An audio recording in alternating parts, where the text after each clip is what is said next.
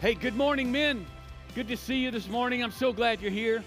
We're going to get rolling, get started. We got some guys still coming in, but I'm so glad you're here today. We're going to maximize our time as always. We want to start, though, again, I want, uh, I've asked Damon Barry to come up and share with us uh, briefly a little challenge for each of you. And then, Damon, I'm going to ask you to pray as we enter into our, our Bible study today. All right? Uh, some of you guys were here last week, and we talked a little bit about a couple of upcoming trips for men designed specifically for you guys to join us on mission. And so uh, one of those is coming up, well, two of them coming up next month in April. Uh, one to Guatemala and one to South Texas. Kelly Hamilton's leading the group to Guatemala, and Blair Thomas Blair Thomas. we have a couple of Blairs. Blair Thomas is leading the group to South Texas, both in April. Uh, the deadline for Guatemala is like next week. So if you're thinking about that, I think Kelly is Kelly here. You can talk to Kelly or me about either of those. About Kelly about Guatemala, I'll handle South Texas. Okay, if you got questions. But deadline for Guatemala is next week, and we've got ten or twelve guys already signed up for that. So we could take few more. In South Texas, we got room for everybody. So uh, we'd love love for some of you guys to jump on one of those trips if you haven't been in the past. Uh, those trips both have somewhat of a construction opponent. You'll be doing some work uh, to share the gospel with with families and people that uh, are in need. So little different setup in each one, but we'd love to talk to you about that if you're if you have questions. And um, don't let we have some people who can't go this year, but would love to help other people go. So if money is an issue on one of those trips. Um, there are some guys that have reached out and said, "Hey, I can't travel this year, but I'd love to help some other guys go on a trip." One of them's having a baby, so he's not able to go. So don't let money be an, an issue. If that's what's keeping you from stepping up and going on one of those trips, let us know, and we can work through that too. Cool. All right, let me pray for us. God, we uh, we thank you for today. Thank you for getting us up early. Mm. Thank you for these men that have uh, devoted uh, an hour of their day to uh, connecting with you and hearing from you this morning. Pray you speak through Jeff. God, open our hearts and uh, help us to hear and follow today. Pray this in Jesus' name. Amen. Amen. All right. Thanks, Damon. Hey, uh, yeah, let me just reiterate. Uh, Damon said it. I have a real good friend who's a mission champion of the world, always recruiting people to go. And uh, he once told me years ago, um, he would tell groups or tell people, um, hey, if you want to go, feel prompting of the Spirit to go, uh, act like you're going. And because a lot of times, I don't have money. No, act like you're going. I don't know if I can get off work. Act like you're going. All right? And so I, I just challenge you, if you, if, if you can, step out in faith. You know, I could argue, why wouldn't you go? That's probably the better question. Uh, we're all called to take the gospel to the world, to our work today. That's what this Bible study is much about, is getting us set to be, be witnesses in the world, in our place. But uh, there's something about a trip like that that'll change your life. It's a fast track of discipleship, and it'll open your mind and your, your, your, your heart to the world. In fact, some of you have been on mission trips uh, will be able to engage in this conversation today from our study as we as we jump into a particular idea of how um, mission, uh, gospel, culture, uh, relevance, uh, all of those things take place in in context, and how we sometimes cross a fine line that we're going to talk about today called syncretism, uh, where you start to blend and mix culture, the gospel Bible, worldly philosophy. There's, there's, a, there's a fine line between seeking to be relevant with a never changing gospel in an ever changing world. And it is the constant challenge of a believer who seeks to make a difference. So um, I want you to turn to Nehemiah chapter 13. If you'll do that, um, go ahead and turn there. And hey, Tanner, if you can, I'm going to have you or someone back there, you can close those doors as we're now going to dive in and get us going. We got some guys uh, that I'm sure are still coming. But hey, uh, here's what I want to do. Today is our, our final day of the study, and um, we're at the, the last part of the, the book. And um, I want to encourage you. Some of you have said, man, what's, what's next? What's happening next? And uh, for this study, we're done today. We're going to launch again uh, the larger study, church wide, our men, you know, across the, across the metroplex, I guess uh, wide next fall, but there are groups that are taking place right after this one has started. I know there's some groups that Marty Lewis uh, is helping to facilitate, and groups that are meeting in homes and such. If you want to know more information about that, you can you can contact me, contact Marty. Uh, we may be starting another one. We've got two full groups, and he's uh, looking to launch perhaps another one. Others of you that want to keep meeting, uh, as is your habit, I would challenge you to, to do so. Keep on meeting. Talk about life. Uh, come and bring scripture. Uh, talk about how the Lord's uh, speaking into your life and into your heart. You don't need uh, necessarily, you don't, you don't need a professional um, seminary trained teacher to have a Bible study and talk about how the Lord's moving in your life and to encourage each other. You know, the three irreducible questions of a disciple what's God saying to me? How will I obey? And who will I tell? Let that be your outline. Uh, talk about how God's speaking into your heart and just encourage each other. It's good to be together, isn't it? It's good, just good to be men together and encourage each other in the Lord. So let me just challenge you to keep on, keep on doing that. Here's what I want to do before we dive into the text today. Um, you, you can look at your at your notes there on the table, and I want to wrap up the study by summarizing some learnings briefly, quickly, and then move on to the final, um, which I think is a very appropriate final challenge towards us. Uh, which is the third or one of the three final reforms that Nehemiah brought. We said it last week. He didn't just come to rebuild a wall, he came to really rebuild a religion, a faith group uh, that had lost their way. And that was his ultimate. Um, ultimate challenge, you know, the walls falling, crumbling down was just a sign of, of the hearts of the people and the character of the people crumbling and that was his main task. So look at the look on your notes there, life lessons from the book of Nehemiah. Some of these we've hit well, we've hit on all of them through these eight weeks, and I want you to look uh, with me and just uh, follow along here. We must constantly inspect the walls of our lives. That was chapter one. Write that down. Constantly inspect the walls of our lives. As God reveals His truth to us, we must respond with repentance and return to Him. It will, it will happen this morning if you're listening to the Spirit speak, His word will speak to you today and will repent and return to Him in some way, some form. Number three, if you are doing God's work, you will face opposition. You may remember that. Don't be shocked. In fact, be prepared for it. Paul often, uh, you know, noted that if he faced opposition, it was he was certain that he was about the Lord's work. Um, so don't don't be don't don't be surprised. Uh, Number four, godly leaders allow their lives to be interrupted to confront injustice and address social inequities. God has put you in a place to fight for those who perhaps don't have a voice. Um, you all know that I have quite a passion about a racial equality and, and racial reconciliation. God's just put me in a position to be able to speak into that in our city. In fact, many of you know that on the 18th, not this Sunday, but the next, is the big pulpit swap and we've got Pastor Bryan Carter coming here. If you're not a member of our church, we encourage you to come on that day.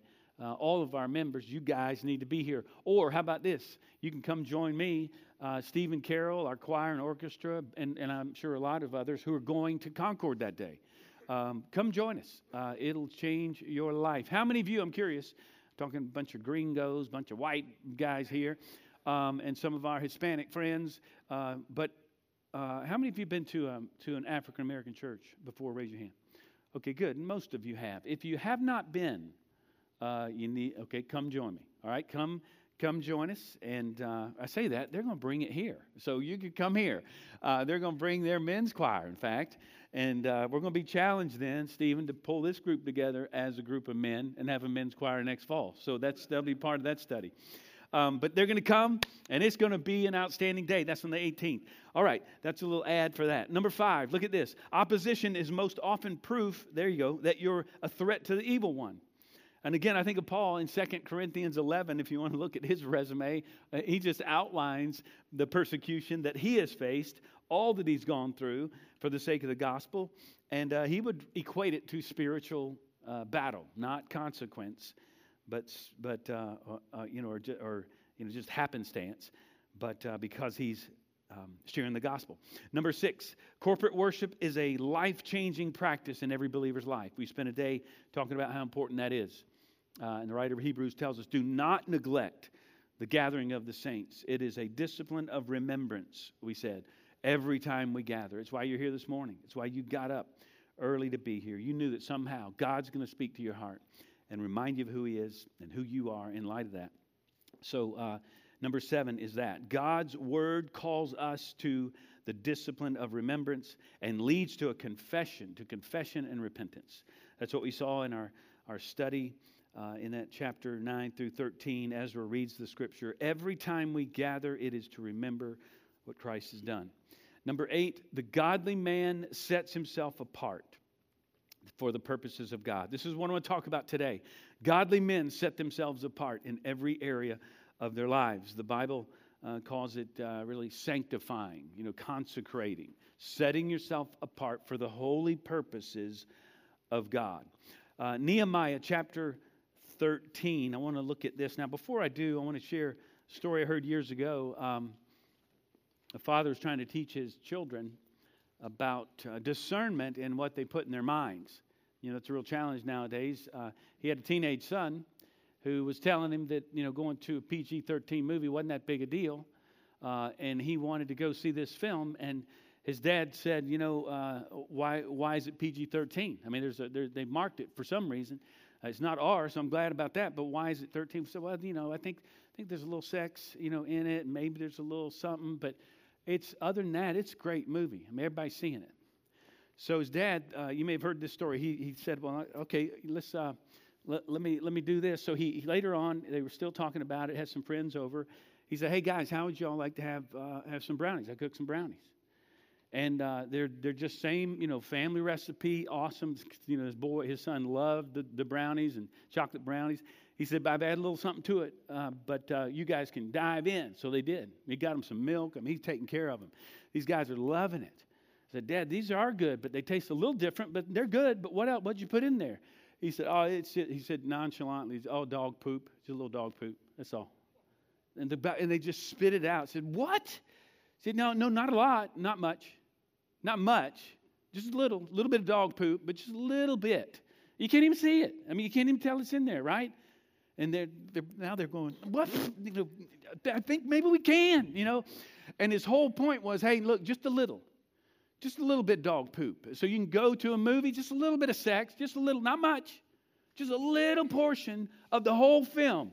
The little cuss words here and there, just a little bit. And, and he was teaching his boys this thing of what we're going to talk about of, of, of syncretism, of bringing in culture into what we believe, the things that we might think are not that big a deal. And over time, if we're not careful, we'll drift and we'll find ourselves um, with something completely other than a biblical perspective or stance on a particular issue or area of our life. You know, none of us, none of us want to enter into or find ourselves addicted to, let's say, pornography. Okay? But it started when we were younger or somewhere, and we said, That's not so bad, just a little bit, just a little bit of poop, that's all. Can hardly taste it. It's just a little bit, and then it leads to so much more. This was the great concern, and exactly what happened to the Jewish people uh, in Nehemiah's day. So, in chapter 13, we've already uh, looked at the three, well, we've, we've noted what the three um, areas of reform were, the main areas of reform that he brought. You might remember they, they were, uh, last week we talked about it, the Sabbath. Remember, that was one of them. So a spiritual rhythm of life was so critical in the life of God's people, and it's critical for us today, as we talked about last week. So, a Sabbath rhythm of life. He said, You have profaned the Sabbath in verse 17 of chapter 13. Um, you might remember too, he tossed out Tobiah early on in chapter 13. He's clearing out the temple, he's cleaning out God's uh, people uh, and he's going to he's gonna make it right. He's tossing out all that is not of the Lord, and he says, You guys have forgotten the Sabbath.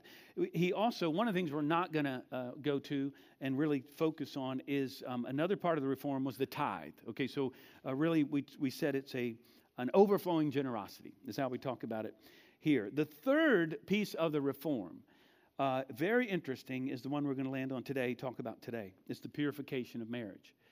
Um, so look at, let's go to uh, verse 23, all right? It's a passage on the Sabbath there from uh, up to verse 22.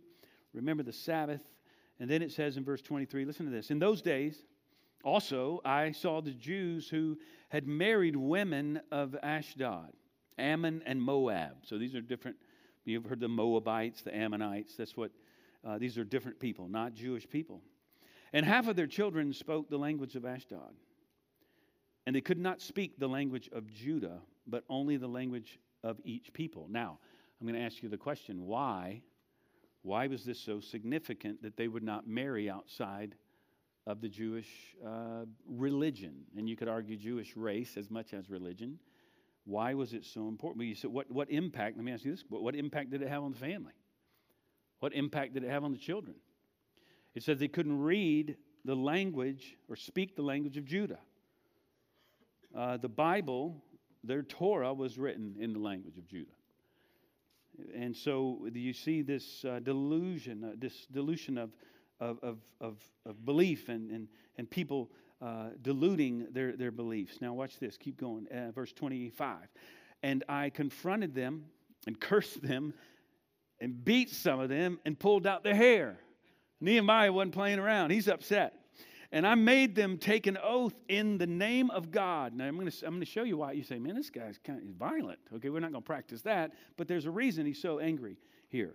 And I made them take an oath in the name of God, saying, You shall not give your daughters to their sons, or take their daughters for your sons or for yourselves. Did not Solomon, now watch this, he harkens back to uh, King Solomon of Israel, sin on account of such women? You remember he had many, many wives, many concubines. Among the many nations, there was no king like him.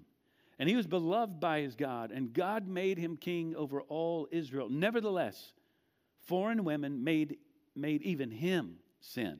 So this highly exalted king was really ultimately half hearted for God, unlike his father, who had a full, whole heart for God. In verse 27, Shall we then listen to you and do all this great evil and act treacherously against our God by marrying foreign women? And look at verse 28. And one of, one of the sons of, of Jehoiada, of however you say that, Jehoiada, um, the son of uh, the high priest, was the son in law of Sanballat. Watch this. One of the gals married his arch nemesis, I mean, a, a, a daughter of the arch nemesis Sanballat. I mean, he's hacked. He's hacked, the Horonite. Therefore, I chased him from me. Remember then, oh my God. Now remember, he's, he's writing this journal, kind of a prayer journal, but now he's praying again. Remember, oh my God. He's saying, vengeance, justice is the Lord's, because they have des- desecrated the priesthood and the covenant of the priesthood and the, and the Levites. Thus I cleansed them from everything foreign, and I established the duties of the priest and the Levites, each in his work. So he reestablished the worship of God, and I provided for the wood offering at appointed times and for the first fruits. There's that tithe piece. Uh, remember me, oh my God, for good. Remember what I've done. I've sought to do what you've called me to do. So here's what I want to talk about. Um, this whole prohibition of marriage, I want to place it in historical context so we understand what we're talking about, different from what we might see today. And then I want to talk about the significance of it, how we apply it. All right? So, um, first of all, uh, questions that I want us to, to consider today, even as we uh, break into our groups, think further about uh, in, into the day. How does our lack of distinction in our culture today impact our influence? Now, what's called, what's called interfaith marriage in, in, in Judaism, or you could call a mixed marriage, intermarriage is another term, was historically looked upon with great disfavor. Um, and in fact, the Talmud, which is a Jewish commentary of the Torah, uh, strictly prohibited marriage outside of, of the Jewish faith. Interestingly, a research, a recent study by Pew Research Center's Religion uh, and Public Life it, they project, uh, no, this project found the intermarriage rate to be 58% among all Jews and 71% among non Orthodox Jews. Now, Orthodox Jews are going to be much more fundamental in their approach. They're Torah observant Jews.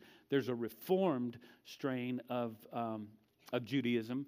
Uh, temple Emanu-El is a reformed uh, uh, Jewish temple, one of, the, one of the largest, most influential in the nation, by the way, outside of New York City. Um, but Rabbi Stern, there's a good friend and an, an incredible man and a wonderful rabbi. But they're going to be a more reformed group, okay? Um, the, the, Torah observant, more Orthodox Jews uh, still very much restrict, uh, in fact, prohibit any Jew marrying outside of, uh, of, of, the family, right? Uh, in the same way, um, there, so then there's, there's this tension, though, with the Reformed Jew even today that uh, said, you know, they, they still would prefer you marry. It'd be like us, right? It'd be very much like us. I would much prefer my children marry Christian, godly, committed, young, young man or woman, right?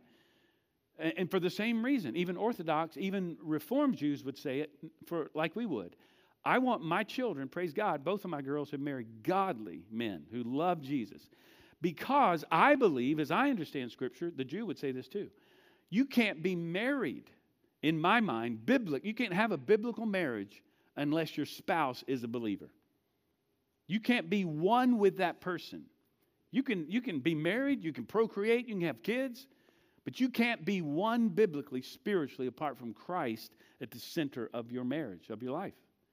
Now, the Jew would say the same thing. There's the covenant before God Almighty that marriage, you, in fact, I was reading a, a, one, one portion of the Talmud says that a Jew uh, cannot marry. I mean, there, it's impossible for a Jew to marry a non Jew. It's not marriage, is what they say. And so even the Reformed Jew would take that position. Today, you might not know that in Israel, it's unlawful for a Jew to marry a non Jew, it's against the law.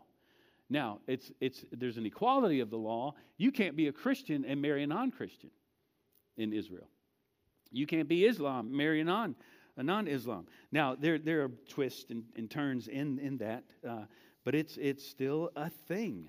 And uh, so this is not like we're talking now thousands of years ago. Um, and the reason for it, of course, is Deuteronomy 7 3. You shall not marry them, the Gentiles, about which the Bible speaks in the previous verses there.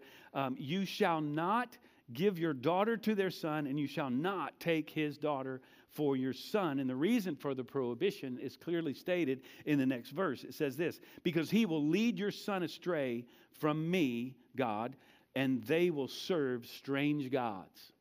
All right, so strange gods or any ism, any other God, any other religion up against uh, Torah observant, you know, Judaism. So even in our day, it is not a racial. Uh, it's not a racial thing, but a religious thing at the heart. Okay, we need to get that clear. This is not well, you know, because back in the day, people say, "Well, no, see, the Bible says we can't marry. You know, black and white people shouldn't marry. You know, uh, black people, Hispanic people, white people, Hispanic, uh, Asian shouldn't happen. That's not what that's not what we're talking about here in Scripture. What we're talking about is is very much a Jewish religion, and, and the way to keep it pure before the Lord is to marry within. Okay, and and I, and again, I could argue, and not not far off from what we would probably say is the ideal. Right, is right and good and biblical. For there's no possibility they would say for marriage uh, to take place apart from it. So, um, all this to say, not only is there this diluting of what is pure, but I could argue it's not simply a diluting, there's a contamination. And that's how, when you talk about being holy and set apart as God's people, there's really a contamination, is another way to say it.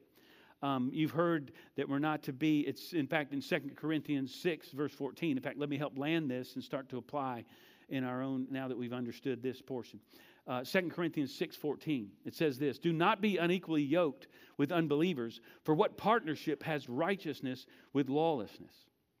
Or what fellowship has light with darkness?"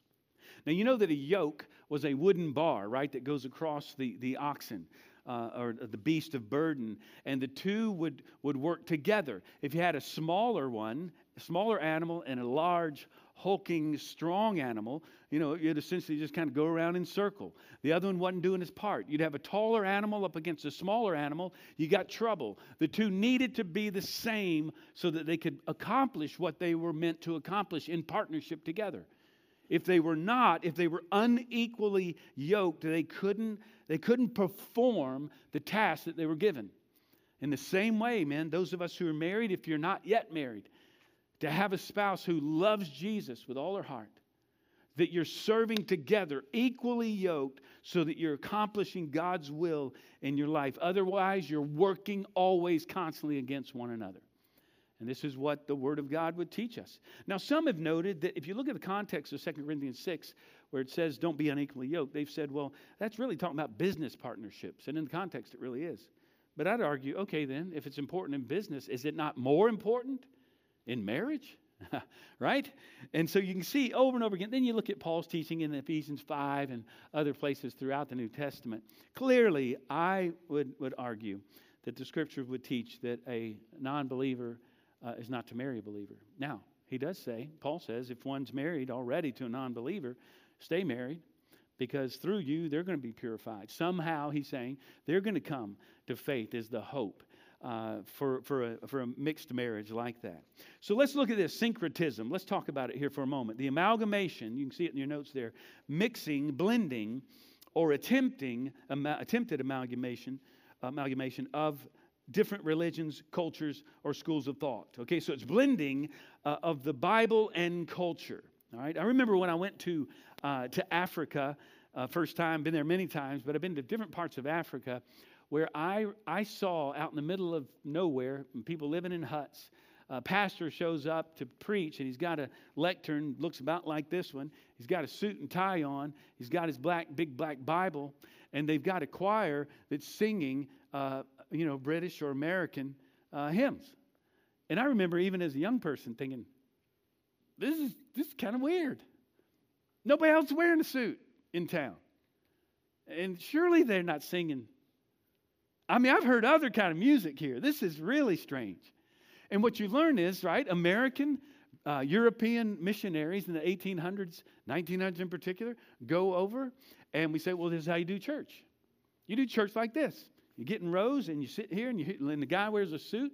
You, have, you sing these songs. These are hymns of the faith and you sing them just like this. Melody doesn't sound anything like what you guys normally sing, but let's sing. Let's learn this. And they did.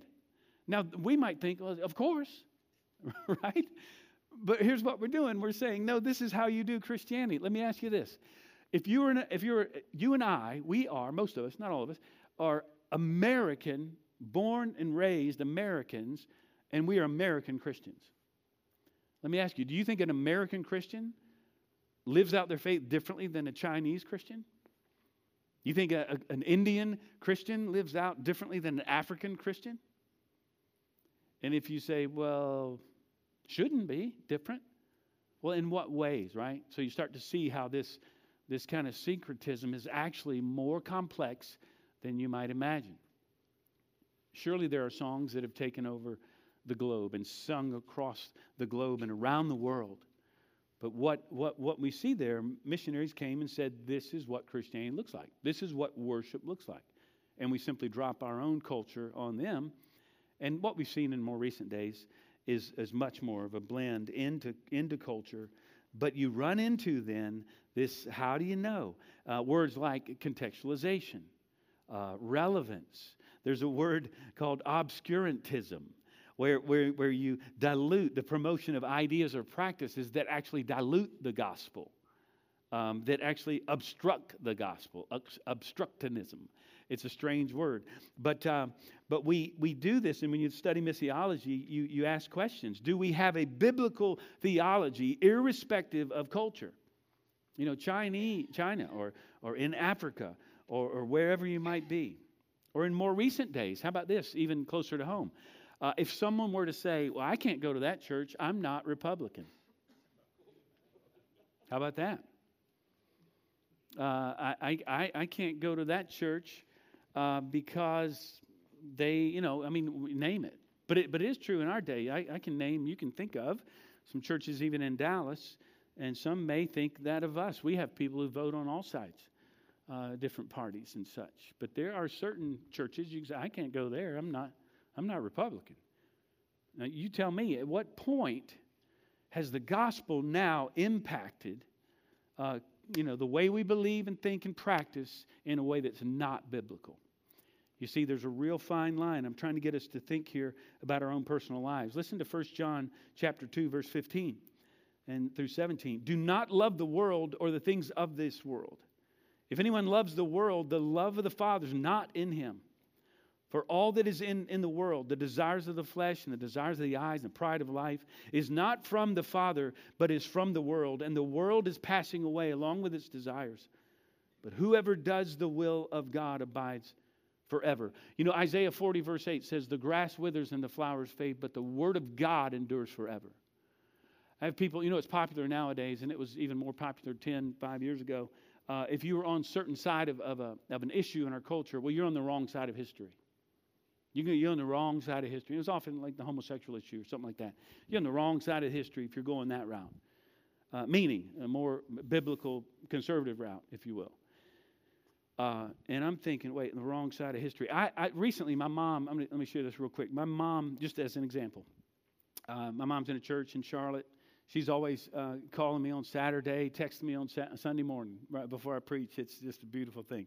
Early Sunday morning, she's up getting ready to teach her class that she teaches in her in her church. She'll call me on Saturdays and wrestle with something she's studying, and I love it. You know, it's a lot of fun. She sent me an article that her pastor wrote. Uh, her her Baptist church is a part of a, another what I'd call um, kind of a pseudo denomination, um, more of a kind of a liberal bent uh, within uh, the Baptist world. And, uh, and she sent an article that her pastor wrote because recently this group, that some of you would know, um, has decided that uh, an, I think it's an 18 year old um, policy that they've had. Uh, they're going to now hire and, and deploy and send, in regard to mission work and such, uh, those who, who, are, who are confessionally uh, LGBT, you know, Q. And, um, and this isn't uh, where 18 years ago they prohibited, and now they're saying, well, th- well this is going to come into play, but we're, gonna, we're, we're willing now, we're going to hire and send. And, and uh, this is not across the board, but uh, she, she sent me an article that her pastor wrote, and she said, I'm concerned about this, and I wanted to get your take on it. And so she sent me this article, and I read it, and he did a good job. He was kind of saying, you know, hey, we're not, we're gonna hardly, we're not going to take a stand really at all, but we're going to stay with this group, uh, and here's what they're doing, and and we're okay, and, and our tent's large enough, you know. And, and I, I get all that and understand that. We seek to be that kind of church. But here's the question that I have for you as we think about this. I was thinking, okay, 18 years ago, they had a prohibition, if you will, that no, we're not going to do this. 18 years ago, that's not long ago, right? And, um, and I'm thinking, what changed? What's changed? Has the Word of God changed? Has our understanding of the Word of God changed? Have we now gotten smarter than 2,000 years of church history? By the way, that issue, if we were to dive into that, Catholics, Protestants across the board have agreed biblically on that. But in recent days, we've gotten a lot smarter. We've gotten enlightened. We now know something that, you know, gosh, all of our church fathers, the uh, great theologians of the past, the Reformation, we figured out something Luther, Zwingli, Calvin, those guys didn't understand. We got it now. But here's what was interesting um, this, this group that uh, has decided an 18 year old policy is somehow different now. Um, they, it's, they, they, they offered this our global partners have decisively rejected the hiring of LGBTQ uh, people so they're so they're what they're doing. See, they're saying, well, now in certain areas we're not gonna we're not gonna send those who would profess to be LGBTQ, because in in in our global partners have decisively said they're not. No, don't go there. So you see what I'm. Oh, here's the point: American Christianity up against African Christianity against Chinese Christianity. At what point is the Word of God the Word of God across the board? And I realize that we're priesthood of the believer, all the above, that we interpret Scripture differently. But at some point, we've got to discern, we've got to determine as men that we're going to follow the Word of God. You know, we talked about the power of Billy Graham's message and his life. He stuck to the Word of God, he did not move from the Word of God. And there's a point at which we've got to stand against culture because, you know, Paul says it in 1 Corinthians 1. You remember where he says, and I'll, I'll have to press on here he says, um, he says, where is the wise man? Where is the scribe? He, he says, he says, has God not made foolish the wisdom of this world? For since in the wisdom of the world, the world did not know God through wisdom, it, it pleased God through the folly of what we preach to save those who believe. For Jews demand signs and Greeks seek wisdom. But we preach Christ crucified, a stumbling block to Jews and a folly to Gentiles. But to those who are called, those who are saved, both Jews and Greeks, Christ, the power of God and the wisdom of God. For the foolishness of God is wiser than men, and the weakness of God is stronger than men. Where is the wisdom of this age? Listen, men, where is the wisdom of this age? I'll tell you where it is on its way out. That's where it is. The Word of God remains the same. And we seek to change it, we bring our own culture into it. That's syncretism. Okay? When we say something even 18 years ago, oh, they, get, they had it wrong. Wait, my buddy who loves Jesus was on that board and he got it. He got it wrong. Yeah, we know something now we didn't know then. All right? Because culture is shifting. You say, well, what changed? Culture. Not the Word of God. And, and, and so we know that 2 Timothy 3.16, all scriptures breathed out by God, profitable for teaching, for reproof, for correction, for training in righteousness, that the man of God may be complete. There's the word, mature, all right, finished, completed, equipped for every good work. And so I'll wrap this up so we can uh, dive into our groups here. The complete man, as we wrap up this study. And, and I, I got off on that just as an example. I could use lots of examples of syncretism uh, and how we do this in our culture today. But uh, the complete man, write this down, guys. The complete man lives in response to what Christ has done for him. Uh, I'm going to I'm gonna cut sh- short here, uh, or, or, my study. Uh, lives, lives in light of God's word, okay? Lives in response to what Christ has done. Lives in response in light of God's word. And then here it is sets himself apart for the purposes of God. Listen to Psalm 4, verse 2 through 3. O men, how long shall my honor be turned into shame? How long will you love vain words and seek after lies? But know that the Lord has set apart the godly for himself. The Lord hears when I call him. You see, men, we are to set ourselves apart intentionally every day, every morning before we enter into the world. Set ourselves apart. No, how about God has set us apart? You know this. Ecclesia, literally, church, means set apart or called out ones. We've been called out to be different from culture. And so, what I want to talk about in our groups here is, is, that we'll talk about what, is, what does it look like? What does syncretism look like in our culture today? How might we be guilty of it? How can we set ourselves apart in the world and still be a vibrant witness? In fact, I could argue no, when you set yourself apart without being a jerk, right, while still loving others, being a man of integrity, you can. In fact, that is how you're a vibrant witness. And what, are, what characteristics of life, uh, or what are the characteristics of a life of one who is in the world but not of the world? So 1 Thessalonians 5:23, you can see it there. Now may the God of peace himself sanctify you, set you apart completely and may your whole spirit and soul and body be kept blameless at the coming of our Lord Jesus Christ. Men, listen, uh, if we're going to be on the right side of history, we're going to be with Christ, who is our unchanging Savior. We're going to be on the side of the Word of God. We're not going to move from it. That's the right side of history. We know, even all the way through Revelation, we know how this ends. And if we're on His side, uh, we win. Praise be to God. So let's go ahead and dive into our groups now. Let's do that, and uh, we're going to go ahead and start talking about those questions right in our in our in our tables there. All right, let's do it.